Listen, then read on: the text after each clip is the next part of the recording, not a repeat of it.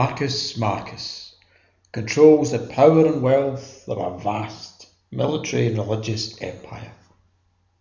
Yet one horrific crime threatens to destroy everything in his world.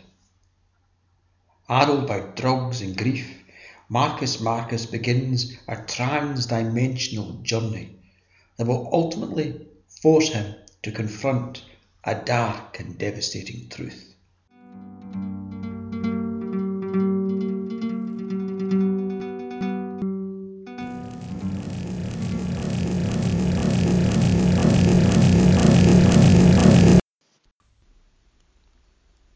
Chapter 43 There stood Captain Errol. I was lying on soft earth. Every one of my joints, bones, and muscles throbbed, as if I had been pummelled, beaten, dismembered, and put back together again. It hurt, but strangely enough, my mind felt peaceful. Peaceful and as soft and dew scented as the ground I lay on, as if the violence and pain I had experienced were really nothing more than a vast and cosmic massage. I sat up, light-headed, rubbed my sore limbs and looked around. I was in a wide grassy hollow. Trees fringed the surrounding higher ground, light spilling and glittering through the topmost branches. The scene was peaceful, bucolic even, but something about the light troubled me. It was bright, but had a cold artificiality to it. I looked up at the sky, and my disquiet grew. The sky above was not the warm blue of summer or the pale blue of winter. It was instead a pale greyish colour. There were no clouds, but here and there were long, faint patches of mauve or dun, as if what I looked on was not a sky as such, but a vast expanse of stretched skin. A recollection came to me then of listening as a child to a story about one of the more obscure divinities who had been cut up and his skin stretched over the frame of a drum. His bones had become musical instruments. It was a gory tale, but ended happily with the divinity not only put back together again, but blessed with the ability to play any instrument. As I lay beneath that ugly sky thinking on this, I was distracted by a large red and golden butterfly flitting by my face. I watched it fluttering its way to a cluster of orange flowers while wondering if I had remembered the story correctly. Perhaps it was a mortal youth who'd become a divinity, or a divinity who'd become a man. And maybe it was not a youth, but certainly a dismemberment had figured in a story somewhere, and nobody had been the worse the wear for it. Perhaps, I thought with misguided positivity, I had become a divinity myself. A shadow moved away from the trees, began to move down into the dell. I knew I should keep an eye on it, but my attention drifted to the butterfly as it alighted on a flower, darting its needle sharp tongue into the blossom's heart and drank deep. I looked to my body, saw I was still naked, still unharmed, the only wound being the hole in my right hand from which the red ribbon spilled. My misguided positivity took a leap upwards as it occurred to me that maybe I had overshot Drishika and landed in the paradisical part of the divine earth. A shadow fell on me, and finally I took cognizance of the figure standing directly in front of me. My dreamy thoughts focused suddenly into fearful alertness, for there stood Captain Errol, tall and majestic, and as handsome as he had been when I last saw him a quarter of a century or so ago. His smile was wide and generous, and his eyes filled with sorrow, a sorrow that I knew from awful experience was more terrible than the blood lust of any maniac.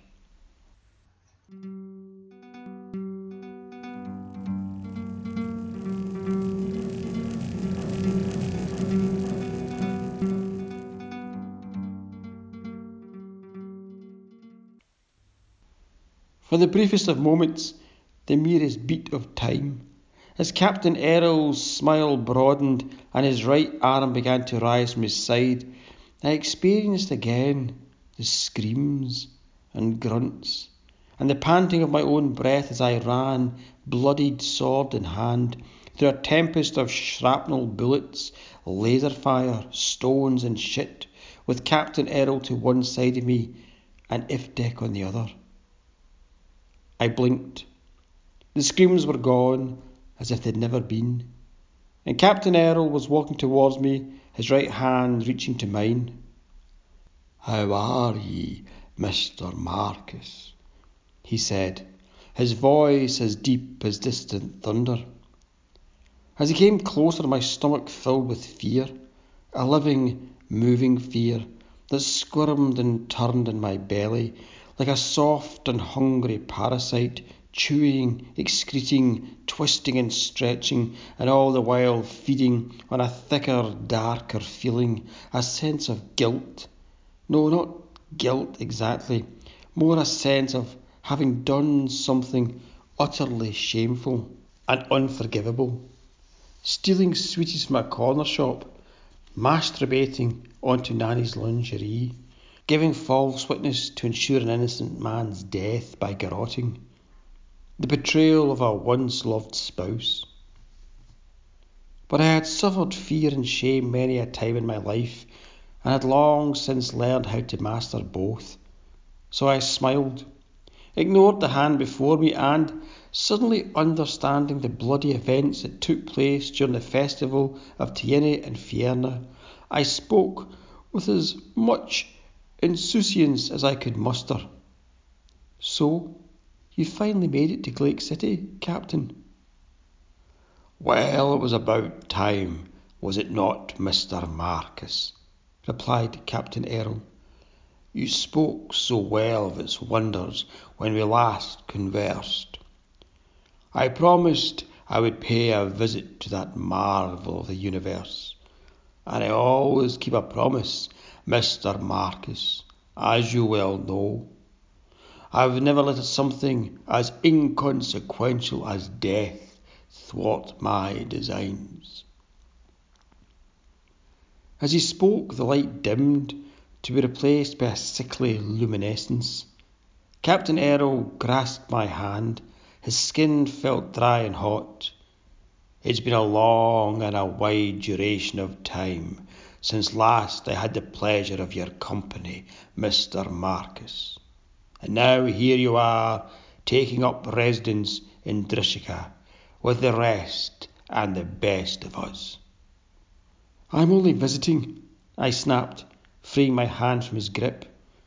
The red ribbon tangled around his wrist. He loosened it, then rubbed the narrow strip of fabric between his coarse fingers. Is that so? He said, nodding sagely, as the air around us began to coalesce into mist. Well, I'll be sure to mark you down with great exactness on my little list as the on board entertainment. With that he smiled, then asked, Will you be looking for Numa? I failed to keep my voice steady as I asked, is she here? Captain Errol's mouth moved as if chewing a bit of gristle. She might be, he said dreamily. She might just very well be. He sucked at his lips as his eyes glittered with regret. Was it not always thus? he said, and sighed deeply, which I recognised as a prelude for pompous oration.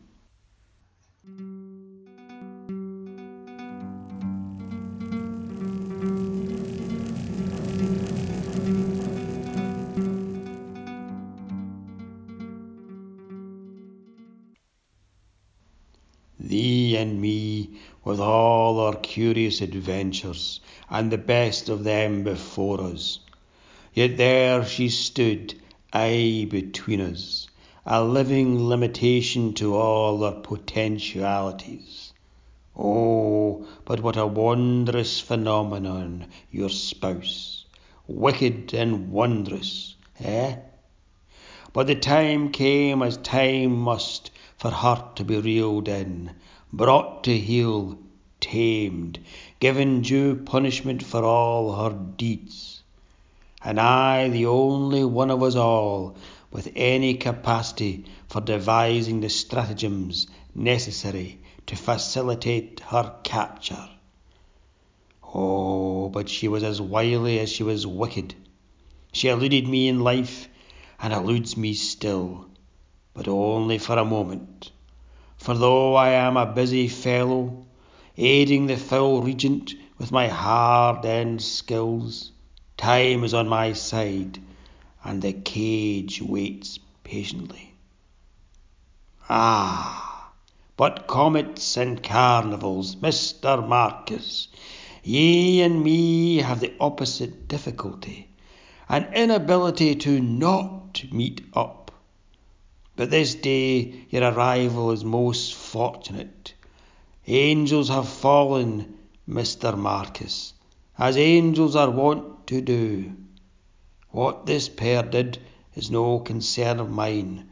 Whether they sought to become gods or mortals, or simply refused to obey an order given, whatever the deed, it was done without heed of divine law and divine punishment.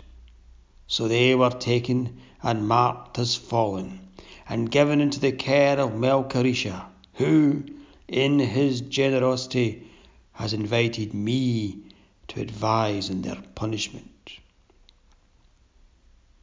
But do not think I am giving way to my old weakness of boasting and bluster. I tell you this news, for it has a direct bearing on the situation that thee and me find ourselves in. I, the hunter of Numa, taken from the hunt at the moment when all Drishika echoes with rumour of her. You, the forlorn husband, arriving at precisely the same instant. Should we deem this coincidence or cosmic joke? Does it matter which? You will find Numa. It has been your destiny since long before you first suckled your mother's breast. And my destiny is to I find thee. The captain rubbed the red ribbon between his fingers once more. Aye, you are the hook and the line, Mr. Marcus, and when the fish snaps, have no doubt I'll come and reel ye and she in. With that, he let the ribbon fall from his fingers, turned, and vanished, leaving only the imprint of his boots on the crushed and broken mess of petals and butterfly wings, and the stamp of his chilling words on my aching heart. I looked up from the butterfly's gaudy wreckage. The light was thick and filthy now, the air cold and wet against my naked body. As the fog thickened, I caught snatches of shadows and hints of sounds mewlings, whisperings, carefree laughter, and awful and anguished weeping. Unnerved, I stumbled towards the trees visible on the rise above me, with the sounds and scents and shadow play of that thick miasma growing ever more dreadful behind me.